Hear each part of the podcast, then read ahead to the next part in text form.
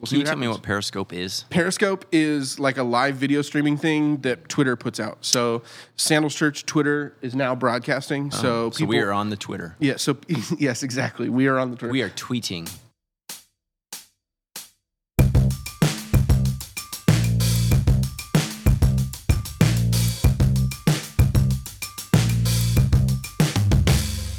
What's up, everybody? Welcome to episode one of the Debrief podcast. I am your host, Justin Pardee, and I'm hanging out today with our campus pastors here at Sandals Church, uh, Andrew Bogenreich from Sandals Church Woodcrest, Hey there, guys. and Adam Atchison from Sandals Church East Valley. What's up, friends? We are super glad to have you guys hanging out here on the show. Now, Adam, you kind of recently made the jump from minister to being a full blown campus pastor here. And I got to say, I feel like not only has your spiritual game just kind of leveled up, but your fashion game has really just like landed on point, man. Yeah, the only problem with that is our listeners can't really see what you're talking about right now. This is I could probably take a minute to describe to them how just sharp it is that you look. I got some Pumas on. But I won't. Yeah, I'm, I'm, I'm pretty impressed, man. yeah. All right. Pretty impressed. Well, thank you. Good job. It's a spiritual level up and a uh, fashion one as well. So, hey guys, our whole point here, uh, the debrief podcast, man, we want to really process and share uh, what it's kind of like to respond to the sermon. And obviously, as Pastor Matt's preaching, he's not just preaching to the church, but to those of us that are a part of the staff team, to you guys as campus pastors as well. So, this last weekend was pretty incredible, man at all of our locations. We called people forward for healing prayer, and I think you know there's obviously no way to figure that out, but it was an incredible, incredible response. What was that response like uh, up at Sandals Church Woodcrest a- after the services? Yeah, it, it was absolutely incredible. I mean, just numerically, with 600 people in the room between two services, we had over 100 people come forward for prayer. I mean, you can do the math on that, which was incredible. And even more than that, we had been praying for the last three and a half years for a breakthrough for the people of Woodcrest. Um, one of the challenges for us is when you live in a fluent neighborhood, uh, it, it's challenging to get real with others. People don't want to seem needy or like they don't have it all together. And, um, you know, we have a room where the lights are on. We don't have cool blackout things like the main Right. campus, and everybody can see. And it was just such a win for that many people to say, hey, I'm not okay. And, you know, we had people with broken marriages and fit, need of physical healing and all those things. And it was amazing to see, you know, tear filled eyes of people saying, "I- I'm ready to get real. I'm ready to make changes. Um, I'm ready to, to let people know that I, I need help. And it was a beautiful thing to see our church rally together and pray together. Um, it, it was awesome. That's awesome, man. East Valley is still fairly new as Yeah. a church, right? So just a couple of months still. What was it like out there? Yeah, so uh, we have a phenomenal response as well. Uh, about 25% of the people in the room went forward for prayer. And uh, what blew me away is just the, the various kinds of things ca- people came forward for. Um, y- y- you know, one of the most common is just epidemic in our culture, in our society, and that's anxiety and depression. Um, but that wasn't it. I mean, m- many people um, were willing to come forward f- for physical healing, um, for relational healing, for addiction. Uh, one of the highlights for me was having uh, my 13 year old son up front. Uh, pr- praying for people as well, and I mean, people would come up to this front sider with uh, marriage problems, and uh, and uh, I mean, he, he prayed for uh, a guy who has three months to live. He's been told that he has three months to live, uh, and uh, so so just across the board, just the variety of hurt. It just really expressed to to me that people are hungry uh, for the healing touch of Jesus.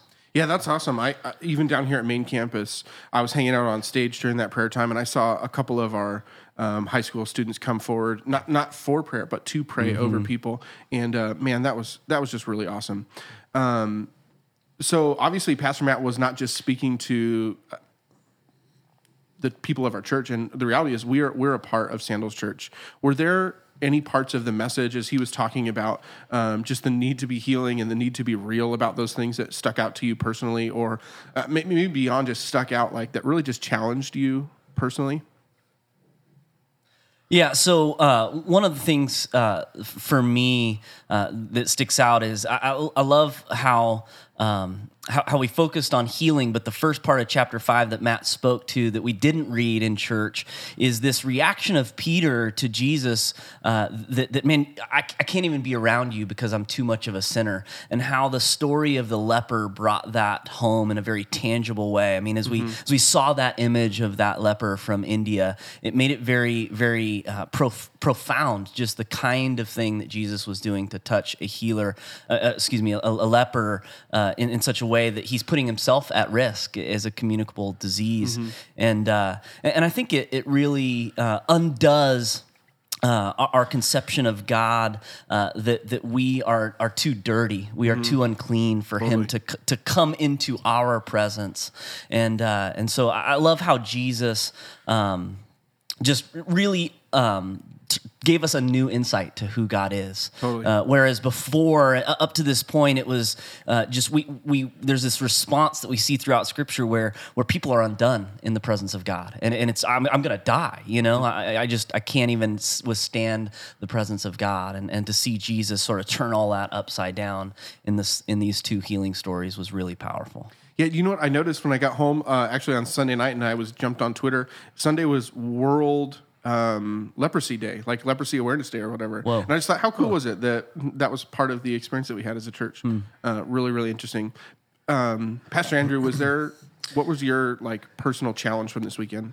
Yeah, um, the, the last point of Matt's message was uh, ex- healing happens when I do whatever it takes to get people to Jesus. And I was just thinking about how uh, how many people are in need of His healing, and how little work it actually takes to move them forward. And I think sometimes for myself, you know, we're, we're constantly caring for a a large number of people, and it's easy to go, well, if they really want change, why don't they just move?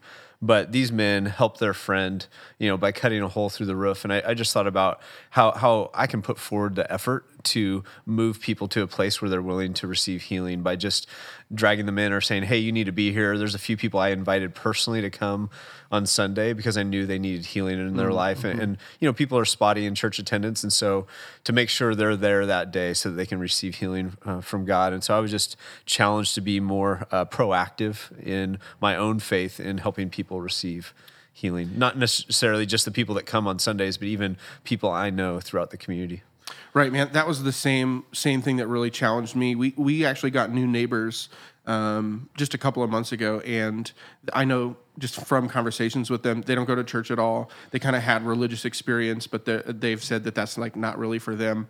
And I've just kind of been in this place where I'm like, well, I just want to make sure that they really really like me and think I'm cool. Um, so that they're cool. not afraid, so that they're not, I don't know, just not like don't have the weird church guy Christian stereotype. And I was thinking a lot about them at the end as well. Like, if I really truly care about my neighbors, um, more than just trying to have cool uh, conversations in the garage or over the fence or out in the backyards, man, am I really willing to do whatever it takes to help them uh, reconnect with Jesus and uh, find a place for them? So, I, yeah, that was hands down the most challenging uh, thing for me.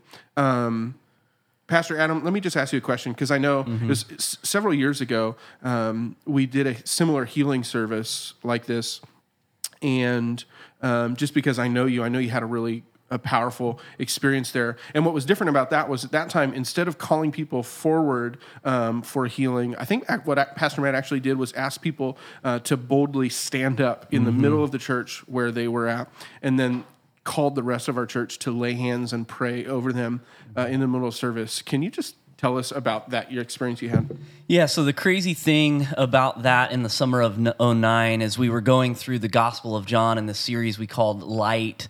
Uh, Pastor Matt was preaching on the woman at the well, and, and at the end of that service, as you mentioned, he had folks stand up. And, and the craziest thing uh, about this experience, this story that I'm about to share, is that uh, that's necessary to understand for the context, uh, is that I was still in the, in the throes of addiction. Uh, I was not following Jesus at, at this time. I was attending church. I was listening week in, week out to this vision of being real with with others, and it was going through one ear and out the other. And uh, as I moved forward to, to put my hand uh, on, on this young te- teenage girl who, who I barely knew. Um, something happened that is very difficult for me to put and, articulate into words.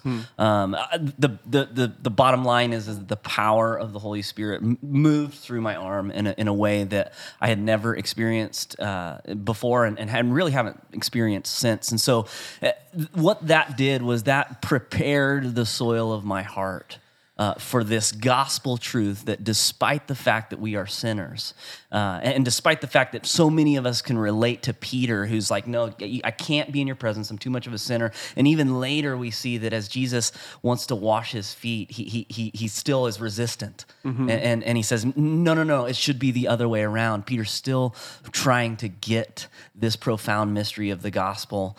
Um, is that that's what didn't make sense to me in the most beautiful way. And, and I think that that's what uh, opened my heart up eventually to, uh, to, to get real and, and to confess this secret addiction that I had had for over a decade uh, to, to, the, to the one that I love the most, which is, was my wife. And so um, that was the, the beginning of a, of, a, of a whole new path. That, that was something that redirected the course of my life forever. Having grown up in the church, uh, having been saved for many years, um, I, I would say that that's, that's where um, the journey of truly following Jesus, not just believing in Jesus, but following Jesus began. Yeah, and you know, from what I understand, you've actually you've shared your story with us on sandalschurch.com. So if you're listening in and haven't heard some of Pastor Adam's story, just go to sandalschurch.com, click stories, and, and his is on there. Uh, that conversation where you confessed your addiction to your wife ultimately led to a conversation where you confessed and met with Pastor Matt, which I think you know that relationship over time is what led you to be in the the role and the position that you have now uh, of uh, caring for and leading and pastoring the people at Sandals Church East Valley. So Yeah. that's so, so cool, man. And, and the one thing that's cool is that uh, God heals us for our own sake because He loves us. He He cares for us. That's the, the my, my one of my favorite points from the passage this week was that Jesus responds that He is willing. But the but the awesome thing is that it doesn't end there.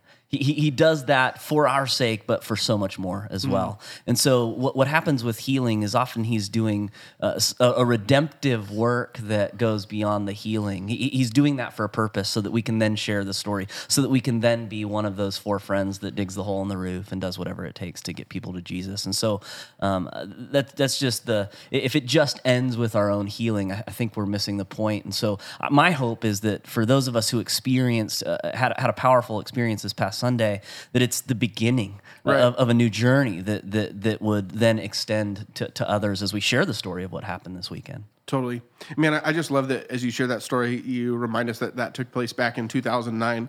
Uh, you know, we're creeping up on a decade ago. Um, I just think that's so great because you know when we say Sandals Church is a place you can be real, that's just not that's not something we say or put on postcards or whatever like that. That's the truth, man. So, yeah, you know what? If you're listening here um, and there's something going on in your life, like Adam talked about, the secret sin. Listen, these two guys hang out at both Sandals Church Woodcrest and East Valley every single weekend. They're super legit. I just would encourage you guys to, if you've got something that you are hiding with, uh, hiding or haven't shared with anyone yet before, we'd love for you to uh, connect with them uh, on the weekends. Yeah, I, um, one of the points in Matt's message was healing happens when I'm ready to change. And it was so powerful. You know, you think of physical healing, whether it's cancer or whatever, is a very obvious thing that needs healing. And I would say the most common thing I prayed for on Sunday was it was really um, people who needed healing from their their sin. You know, I had people coming forward confessing sins that they hadn't confessed to anybody before, and and just saying, "I'm ready to be healed. I'm ready to change." And and that readiness doesn't end just because we did a healing service on Sunday. I mean, it can be today, it can be tomorrow, whatever day. You know, you're ready. And God moved, and I text uh, with a few of them this week, and they're already making changes in their life, already changing things for their family, and it's a beautiful thing to see when they're actually ready to to make that change. So cool. Well, thank you guys for coming on episode one here uh, as we're figuring out the debrief. We appreciate you guys uh, sharing uh, your experiences on the weekend and uh, your story as well. We uh, appreciate it. Thanks, guys. Thank, Thank you, you. for having us. Yep. That was great. I love the synchronicity of your voices there. Well, man, guys, if you joined us this last weekend at Sandals Church, it was really an incredible weekend at all three locations. I mean, you, Matt, were preaching from Luke 5, called people forward for prayer. The worship time was just incredible. And man, I, I, we didn't really count or have any way to do that, but the response was amazing. I mean, across all three locations, uh, we had hundreds, honestly, maybe even thousands of people come forward for healing prayer this weekend. Did you have any like just big takeaways or how, what stuck out to you this weekend personally? I think that the first thing for me is, you know, the Bible always says that, that Jesus healed the multitudes, he blessed the multitudes. And that's the first time in my life where I've ever felt like that adjective was appropriate to describe what I saw God doing in a church. The multitudes came forward. And um, it's just a beautiful thing. And it just shows you, excuse me, how broken society is and how, how, how badly people are hurting. Um, you know, at the uh, 11:45 service, it, it, the crowds were so overwhelming that I just had to jump down into the audience and Right. start praying over people. And I was amazed at a couple things. Um, the first thing that was the most exciting to me was the uh, ethnic diversity of our congregation. I just love that. I think it looks like heaven, um, and that's just beautiful. The second thing was the authenticity of the prayer requests. I mean, I had young couples just look me in the face. Their pastor, you know, we're not pure, and we need we need prayer for purity. And I I just appreciate that so much because that's the heart of our church is to be real. And um, there was just such great joy in praying over people who care more about getting right with God than their reputation. And I think that's when God heals. And so that was really cool. Just people hurting and, um, you know, families that are broken and marriages that needed prayer, singles that needed a prayer. It was just absolutely awesome. Um, I got to see, um, you know, people just collapse when hands were laid on them, and it was it was awesome, you know. And Right. um, it was it was just a really really exciting time for our church, and uh, I loved it. So Yeah, I thought it was so cool. Um, obviously, at, at the main campus, that response was overwhelming. And then just making that additional call for group leaders and then other mature Christians to uh, come forward and join us in, in praying for people. I thought it was really awesome to see people kind of respond to that. We had a couple people respond like reply to us on Twitter and Facebook saying they came forward when we asked for extra help and that it was just a really cool experience for them to be able to pray over people and stuff. And I was think that you know, you know, the miracle we talked about, the miracle of the paralyzed uh, young man. Uh, he's not the only one that was blessed that day. The four friends that brought him were also blessed, and so I think the neat thing for people um, in the audience was they got to transition from a viewer to a participant, and they got to not just hear about God's mercy and grace, but they got to experience it because there's something powerful, um, and that's kind of what I was trying to talk about with the last point you know, when I'm willing to do whatever it takes to get people to Jesus, man, that's when I see miracles happen. When my life is all about me, what I want, what I need, what I need to learn. And, you know, you think about that house being packed out. Everybody was there, you know, pencils out, you know, scrolls, ready to take notes on the teaching of Jesus. But there were four people that were determined to get a friend to Jesus. And it's because of those four people that the miracle took place. Otherwise, it's just a great sermon. And we never hear about it. You know, we, we probably don't know what Jesus talked about. And the Bible doesn't tell us. The sermon was inconsequential in comparison to the miracle that took place. And so um, I think that's if we as a church want to see God move in radical ways, we need to be asking ourselves on the way to church who needs to be here? How do I get somebody here? How do I get somebody prayer? How do I help somebody? How do I open my home uh, so that Jesus can touch lives? And when that happens, I think God shows up in miraculous ways. Okay, I'm going to put you on the spot here, but I, I'm just thinking, you know, people came forward for prayer, and, and really that was it. That was the kind of the end of their experience with us at church this last weekend. And we had people come forward for all kinds of reasons, like you just shared. I mean, um, children with cancer, the whole gamut, you know, depression, anxiety, marriage, re- relational issues, all kinds of stuff.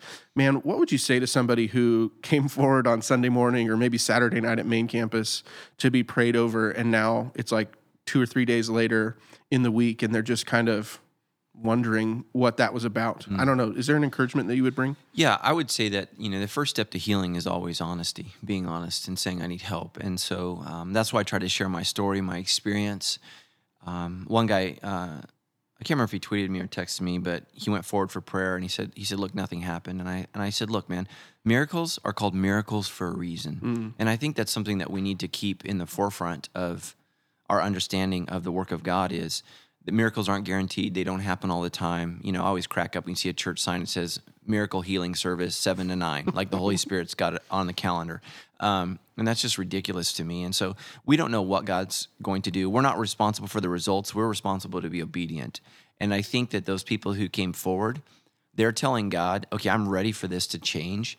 And now that allows God to be ready to work in their lives. And so give it time. Um, you know, so much of what's happening and going to happen in their life started in that moment. But that's why I talked about the healing that took place in my life over a year and a half. I had five years of suffering, immense suffering, and it took a year and a half of healing. And it was a process of going to a counselor, going to doctors, um, and, and ultimately going for spiritual healing. And there was a lot of things that I had to do to change what it was that I was experiencing. And so I think that, you know, when we when we look at the miracles of Jesus, we have to understand that Jesus is a supernatural phenomenon. He's the Son of God and has power and authorities that we just don't have and can command based upon his own will healing. We can't do that. Right. We can't command it. We can ask for it, but we can't command it. We can't mandate it. And so Jesus can. And so I think it's important that we realize that's why we worship him and not us, is because he's the one who's in authority over who gets the miracle and, uh, and and he's ultimately has the understanding, which is again, true acts of worship are not that I worship God because He is good. I worship Him because He is God. And so, just because maybe I didn't get what I wanted doesn't mean that He isn't God and He isn't still good. And so we have to work through that process. But um, I just think so oftentimes healing begins, according to James, when we get real and we come before the elders. And so he talks about. We didn't talk about. Uh, we talked about the healing process. We didn't talk about the confession piece. And so James correlates confession with healing, and those two are married in, in a certain sort of way. And that's not to say that everybody who's sick is sinful um, or, or wrong, but oftentimes there's a process that God wants us to experience so that we can change. And so, like when you read the story of Job, we talked about, the Bible says Job was a righteous man. That's how that's how the book opens, and we find out that he's not righteous as we compare him to God. He's righteous in comparison to other human beings he is morally superior to anyone that he knew, anyone that was around him. But in the end, he was completely sinful in front of God's eyes and mm-hmm. had to deal with that. And, you know, the pride of Job in his righteousness was self righteousness, and he had to be broken of that. And ultimately, then God allowed this tremendous healing to take place in his life. And so I think that that's, that's key. So, not everyone who's sick or diseased, it's the result of sin, it's the result of the consequences of sin period, not sp- something specific They've you've done. done. All disease, all disaster is a result of God's judgment on the earth. Romans 8 makes that clear. The whole earth is subject to the judgment of God because of the sin that we uh, have chosen, you know, both our sin, you know, the sin that we commit and the sins that others commit. And so um, that's just the reality of living in a fallen world. And so we can ask for God to preemptively heal us because the Bible says ultimately all ills will be healed. Mm-hmm. Everything will be made right. Uh, the earth will be cleansed. People's bodies will be made right. There will be healings. There's no more sickness. There's no more death. So ultimately, all our prayers are answered. The request for a miracle is a preemptive strike in terms of answering the prayer. So I, I, love that description, man. For those of you guys, if you're listening and you maybe you weren't here or whatever, one of the things that I love that we're uh, beginning to do now at all of our services, at all of our locations, every single weekend, we are closing the services just with the invitation to come forward for prayer with our ministers and prayer team members. Um, you know, so as other folks are leaving, I'm I'm really excited about that. So hopefully, some more of this can continue on throughout uh, out the year. Well, hey, this is uh, episode one, so we've already got a couple of questions, and uh, because you're already getting ready to preach Luke chapter six, uh, most of the questions that we've got uh, received so far for the show have come in from some of the earlier parts of Luke chapter one. So uh, let me hit you with some of these. This is a great one from Luke chapter one, uh, and this came in from Lindsay. She talked about in verse twelve that Zechariah uh, was afraid, and the Bible said it was over, he was overwhelmed with fear when he sees the angel appear to him in a temple. And then they have this conversation, and she asked, "Why don't don't we hear about angels appearing in this way to people anymore? Well, um, I would say Lindsay needs to listen to my sermons because I've talked about uh, my specific encounter with an angel, and um, it was terrifying. It was one of the most frightening experiences of my life, and it was specifically in regards to a young man in our church who had taken his life. Um, uh, he committed suicide, and I was asked to to um, uh, what do you call it? D- do the funeral, right. and his father asked me a specific question. He said, "Is my son in hell?" And that's a very very difficult question to answer because his son's last act on earth was sin. Uh, take, tr- taking your own life is you know murdering yourself, and so um, that's a difficult question to answer. And ultimately, we we never know the answer specifically. You know, we're not God. We don't know the situation. We don't know what's going on. Um, I believe that God is certainly you know gracious and merciful uh, and loving. But I was really torn up, and I didn't know how to answer that question specifically for this person. And so I went to sleep that night, and I was awoken um, in the middle of the night, and there was an entity. That's the only way to describe it. You know, it's so it's so funny. My kids always ask me to tell me what it looked like, and there aren't there's no descriptors here to describe what I saw. Um, but it was powerful. It had form. It didn't have form, um, and it spoke, and it said, "He is with us." You know, and, um, and and and what I believe it was, it was an angel of the Lord, and he was telling me that Stephen was in heaven with God, and to preach that and to teach that, and uh, and then he told me to go to sleep, and not, and he actually said, "Don't be afraid." because I was terrified, absolutely terrified, and uh, it was it was the most powerful manifestation of uh, anything spiritual that I've ever seen. Uh, I've experienced things, I've felt things, I've heard things, but that's the only time in my life where I actually saw it, and so it was terrifying and it, it was scary, and um, you know I think part of the reason that um, um, you know Zechariah is um, silenced is he's got to process that for for nine months or however long it was until John is born.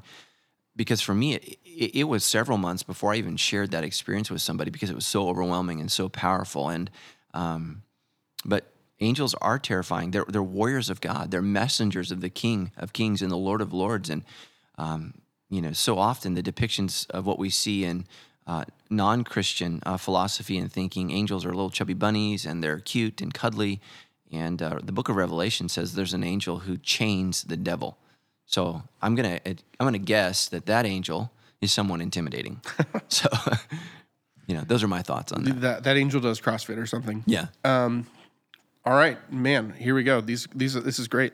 Uh, okay, we got another one. Um, also in Luke chapter one. So later on, basically because Zechariah responded, kind of didn't believe the angel when the angel um, said your wife's going to be pregnant. and You guys are super old and all that stuff. Um, this is what the angel says You will be silent and unable to speak until the day that these things take place because you did not believe my words. And that's Luke chapter 1, verse 20. So here's the question How can we, like, have greater faith when we're hearing God say really challenging things to us? Yeah. You know, I think the first question is how do I discern when it's God and verse when it, when it's me? And Right. so, kind of the measuring tool that I always use is I'm always suspect of believing it's God's voice when it's something I want to do. Um, because my my question is why would God prompt me to do something I already want to do? Right. typically the prompting of the Holy Spirit is to cause me and to lead me to do things that I don't want to do uh, and that I'm resistant to. And so, so the first question is how do we discern God's Spirit? Um, the second question is is how, is how do we have more faith in that? And, and the bottom line is we got to trust God in the little things. I'm gonna I'm gonna guess because we don't know everything about Zechariah's life. I mean, you know, all that we know about him is contained in a, in a few verses. That there were many many times where you know he had encountered God, met God, heard from God, and was obedient to God. And so the expectation by God here was, look, you have a, you have a track record of listening, of being obedient, uh, of following me, and so the expectation is that you're going to do this. And because of his lack of obedience, there's a consequence. Um, and, and I think that's important. I don't know if I answered your question specifically.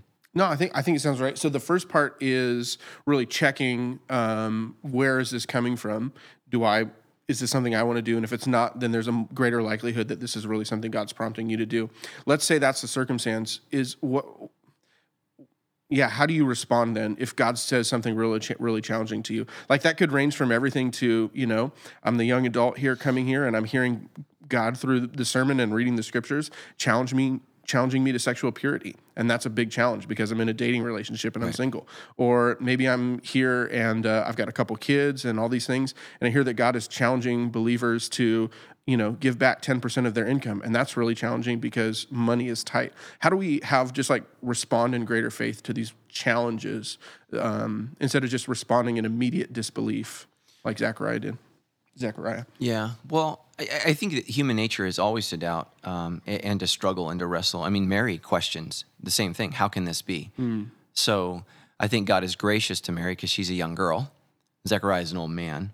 and so, uh, right, God is going to hold us accountable based upon, you know, our maturity and our, our, our spiritual um, uh, makeup at that particular time. And so, what I would say is, is God is going to be gracious to you at the level that you're at. And so, the more you mature and the more you grow, you know, the more um, immediate your response needs to be.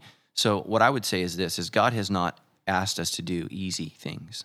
Um, so he, you know, tithing ten percent, uh, which is something that I've done uh, for I don't know about the last twenty five years of my life it's just something that I trust God in and believe God in and have seen the fruits of that. And I enjoy, I enjoy giving to the Lord. For some people, that's going to be a hard thing, but you just have to ask yourself, you know, is my faith real or not? There's what I want to do and there's what God wanted me to do. So Zechariah is told you're going to have a kid. And oh, by the way, he's not Zechariah Jr., his name's John. So you're going to have this kid and you don't even get to name him what you want. So, um, I think that's huge. With sexual purity, what what I would say is, you know, how do I know when it's God's spirit? If there's a scripture that speaks directly to it, like being sexually pure, that's God's spirit.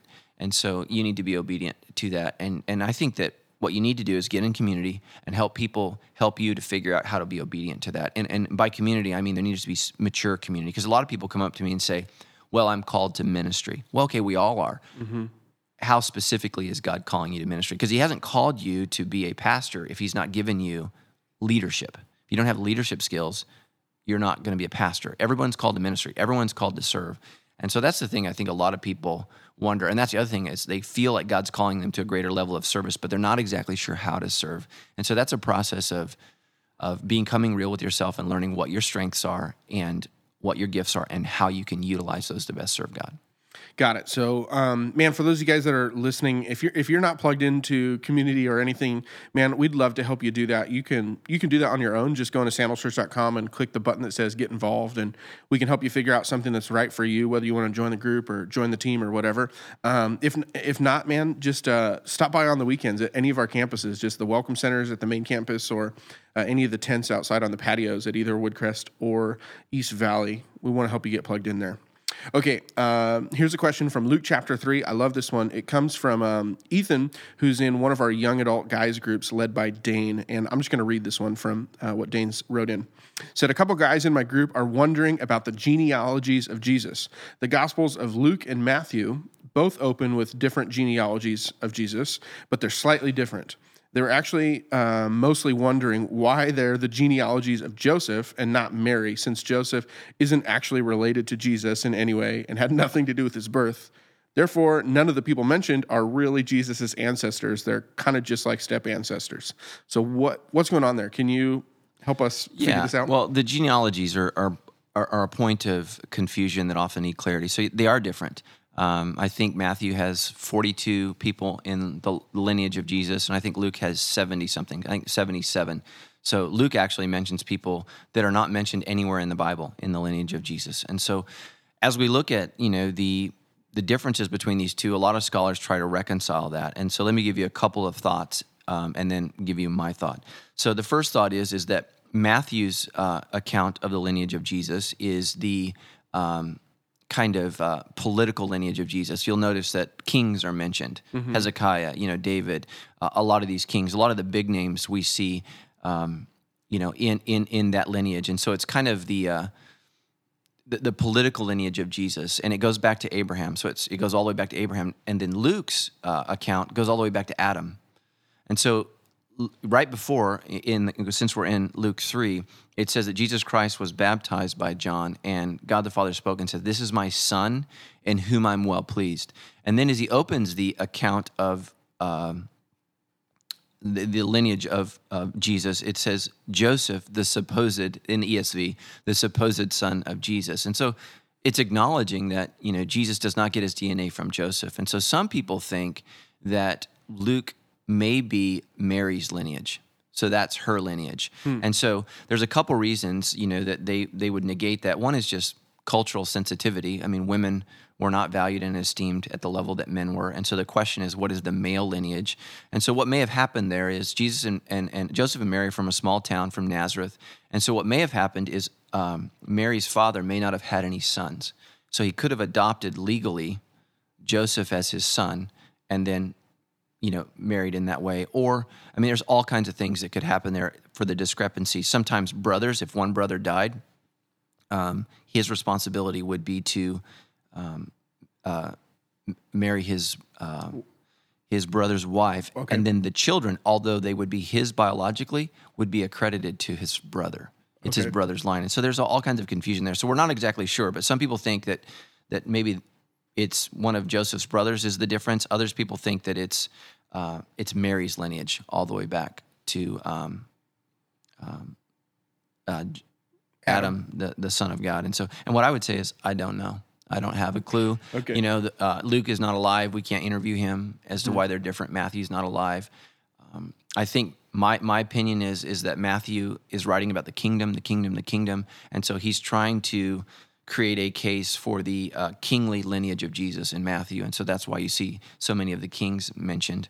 Um, and then I think Luke is trying to make the argument for the new creation, the new Adam, uh, new life. Right? He's going to write Acts we need to be you know we need to be changed and so he's writing for this new world this new creation and so that's why i think he goes all the way back to adam but we don't know i mean they don't write commentaries on what they wrote we just have the gospels and everybody else guesses and so a lot of people think they know we don't know Okay, so uh, here, here's a question on that. I think maybe somebody listening right now could almost have their mind blown a little bit. Right here, you are, this pastor saying, "I don't know necessarily what this part of the Bible is, uh, or or means, or why it's written this way." How, how how should we handle that in the scriptures if there's something we don't understand? Yeah, absolutely. So I think the first responsibility of a Christian is be obedient to what you do understand.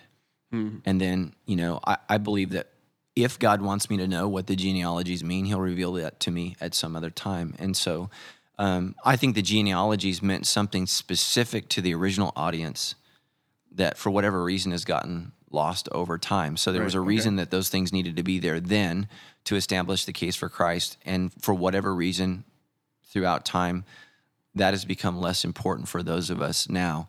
Um, and, and, and we don't know. We, we don't know why there's differences. We don't know why. I mean, Matthew starts his gospel with the genealogy. Luke doesn't start it until chapter three. And so, you know, they just do it different ways. And Got so, um, yeah, I would just say you're never going to fully understand everything about Scripture. You're just not. There's going to be some things that you just don't understand. So don't worry about that because I don't think God has called us to understand absolutely everything.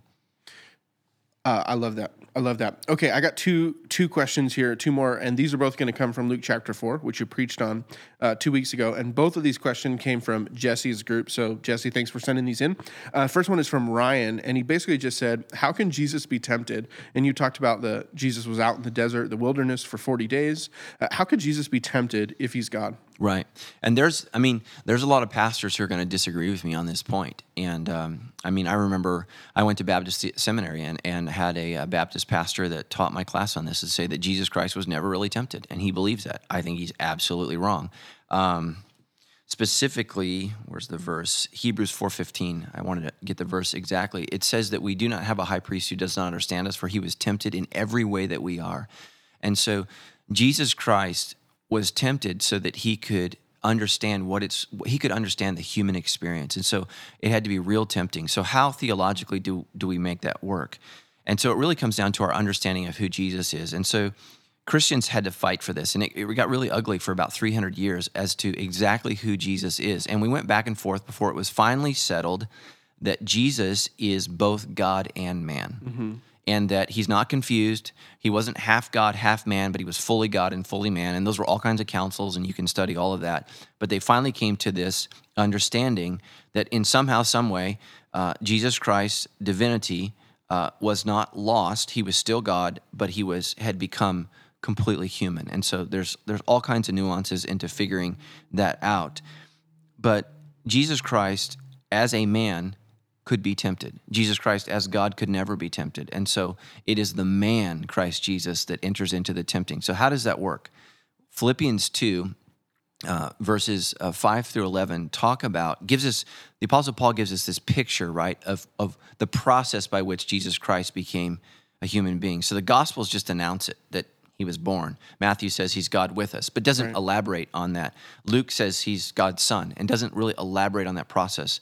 It's not until the apostle paul tells us in philippians kind of what that looked like. And it says that jesus christ did not grasp onto deity. So he released it. He didn't hold on to it, but he humbled himself and he submitted himself to becoming a slave. That's the word. And so, what kind of slave was he?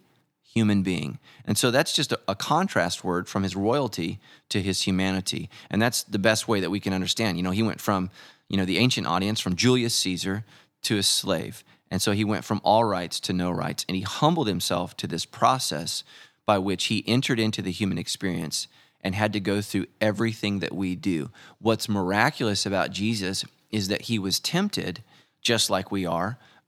And I shared this in the message way more than we are. Mm-hmm. Way more. I mean, he was starving. We talked about this. He was weak. Mm-hmm. He was hungry. I mean, he literally was dying. When you haven't eaten for 40 days, you're in the process of death. Hmm. And Satan personally tempted him for 40 days. I mean, this is like, right, an all out spiritual onslaught. And Jesus was all alone in this. And that's the thing that's amazing about Jesus is that he endured the temptation as a human being, as a man. Um, and he limited his divinity so that he would have to overcome that process as a human being. He did what Adam couldn't do. He said no. Adam was perfect, but he still failed. He was created sinless and then sinned. Jesus resisted it and and and he overcame the temptation of the fruit. Here it is. Here it is. You know, same same strategy, just different apples, I guess, um, in the Gospel of Luke. And uh, we have three specific ones, but the Bible says it was for 40 days. So we don't know everything that he was tempted about. But Hebrews says he was tempted in every way that we are. So it was pretty extensive. Right. Man, one of the things I just love so far about your responses to these questions is that there really is a lot of. I- I- It's not like perfectly nailed down on all these other on, on all these things, and just this willingness to be real about saying, "Man, we don't have all this figured out." Yeah, and I think that there's a really unhealth there's a really unhealthy desire to know everything. So one of the verses that people quote is uh, it's in Corinthians. God is not a God of confusion. And I tell people all the time, God's not confused, but we are. And so, um, you know, and that verse is completely taken out of context because what it's speaking to is orderly worship services. So don't get crazy, don't be bizarre. And so they take that verse and say, well, there's no confusion, therefore we're going to understand absolutely everything. And that's why you have, you know, I'm a Baptist. You have 253 different denominations of Baptist because everybody thinks they know exactly what God meant. Well, if that was true, we wouldn't have 253 versions of Baptists. You know, that doesn't mention Lutherans, you know, uh, evangelicals. It doesn't, it doesn't, it doesn't mention Catholics and Orthodox and all these other groups that don't even agree with the 253 Baptists. And so I, I just think it's really, really dangerous. And, um, you know, I love what Mark Driscoll says about the things that we're, we're close fisted with. And we could do a podcast on what those things are. What, what are the things that make you a Christian? And then what are the things that are open handed? These are the things that we believe, but we're not, we're not 100% on. Right. And so, um, you know, I just think that I, I don't want to say that I'm close fisted on this, but I really do believe Christ was really tempted. It, it just, it's not helpful to me in any way, shape, or form if it was a quasi tempting. Because I'm not quasi tempted. I'm really, tempted. So Right. Okay. Well, here's a. This is our final question, and it totally lines in. And this is from uh, Grace and Jesse's group, and she just asked about what's what's the distinction between being tempted and sinning. Right. So I I think that the, the answer to that question is, is a lot more complex than I, I, I would wish. But the answer is is we're sinners. Okay. So I, I think that we oftentimes we think of, of sin simply as something that we do as opposed to something that we are. And so um, it's, it's really hard to, to delineate, um, you know, when is the exact moment when I slip from sin, uh, from temptation to sin. And so, um, you know, James says that we are drawn to temptation because we're sinners, right? So um, that's that that's why. I mean, we so in, in Jesus' case, right, the devil tempted him. James says, in our case, we tempt. Excuse me, we tempt ourselves. Sorry, guys. Um, uh, we, we tempt ourselves. We do the tempting. We don't need Satan to tempt us because we handle that on our own. Um, so for me, um, I'm going to share a, a deeply personal experience. Is, is I think we all face temptation. So what I would say is, when is the temptation ceased to be sin? And it's when we leave it. And so I remember when I was I was dating uh, uh, my girlfriend before uh, Tammy, and we were in a um, Tammy's your wife now. For those who don't Tammy's know. my wife. We were we were in a uh, uh, a sexual relationship. We were not we were not walking in accordance with Scripture, and I had um, given my life to Christ and was was trying to figure out a way out of this relationship. And I remember one specific instance where we were at a house alone, and it was just us, and the opportunity was ripe um, for sexual temptation. Uh, she was willing, and I was wanting, and that was a problem. And I remember a specific moment when, okay, I can have sex. It's here. I want to do this. But I also remember I have a desire to not do this and follow Jesus. And I remember this moment very clear when I told her, I said, I have to go. And I just got up and left.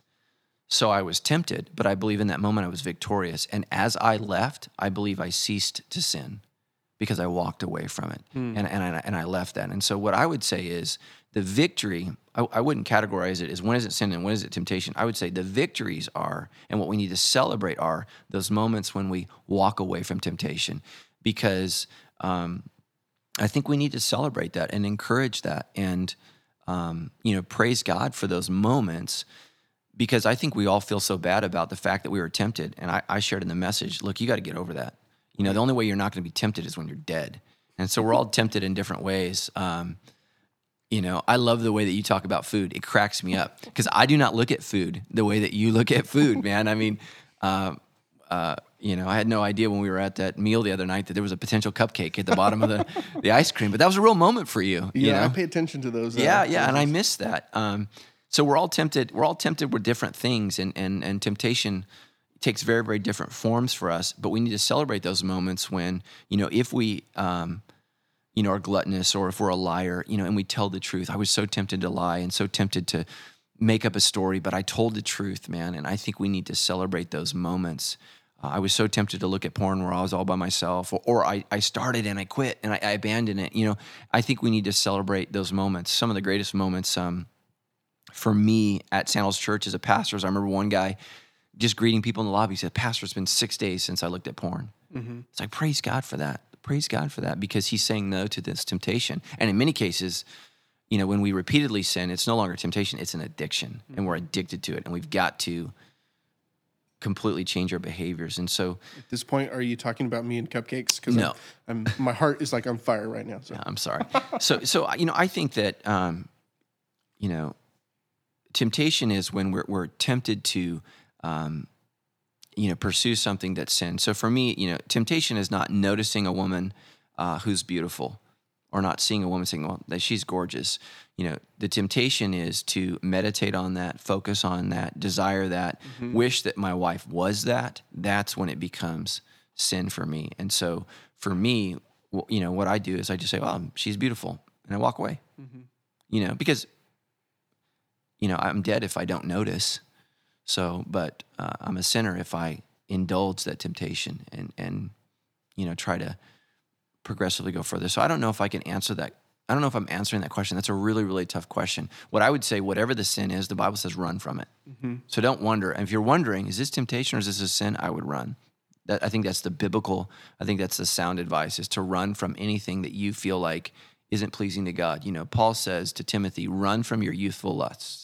So anything that stimulates actually is the word that he uses. So anything that arouses you, anything that excites you, anything that draws you away from um, God's will for your life, you need to run from that because the chances are you're not going to be victorious and you're going to slip, you're going to fall, you're going to blow it. And so, um, and that leads down to a whole nother path, you know, of, of thinking and feeling. And I just would encourage people to not have to embrace that. So, but whatever you're going through, whatever's happening in your life, have Christians in your life that you can share to.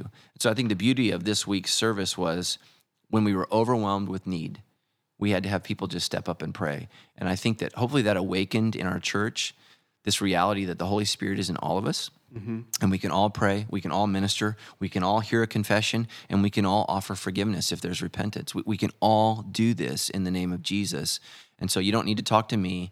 You don't need to talk to a minister. You need to talk to a mature Christian who loves God and loves you. And if they meet those two requirements, I think they can hear your confession and you will be you'll be blessed. But um, you know, don't beat yourself up, you know, when you're tempted because I think we we live in a world that just it, temptation is everywhere. I mean, I, I, obviously it's a political season, and so I'm on Fox News and CNN, and every time there's there's literally pictures of women in scantily cl- clothed you know outfits, and I'm on the new. I'm, I'm, I'm looking at news. Right. You know, I want to find out who won the Iowa caucus, Right. and and here this is, and it's just like that's our world. Our world is is everything is sex, everything is sin, and it's just you know it's it's really really rough and so we need to be open and honest about that Awesome. Uh, man, I'm super excited about where this debrief podcast is going to go. Thanks for making the time to make this happen. If you guys have questions that you want to get to Pastor Matt, just reach out to your community group leader this week. Let them know uh, what you're wondering, and we'll get those questions from your group leaders on the show. If you're not plugged into a group yet, man, reach out uh, to us on the weekends. We'd love to help you get plugged in. This is the kind of conversations I think that happen in uh, most of our or many of our community groups, anyway. So, man, we're super excited to have you guys on this journey. We're obviously still kind of figuring it out uh, with the podcast, but uh, that was awesome. all right thanks guys for listening i love you and uh, i hope that you are growing in 252 in wisdom and in stature in favor with god and favor with men. That is our prayer for you and uh, there's no better way to change your story than to learn jesus story. So love you guys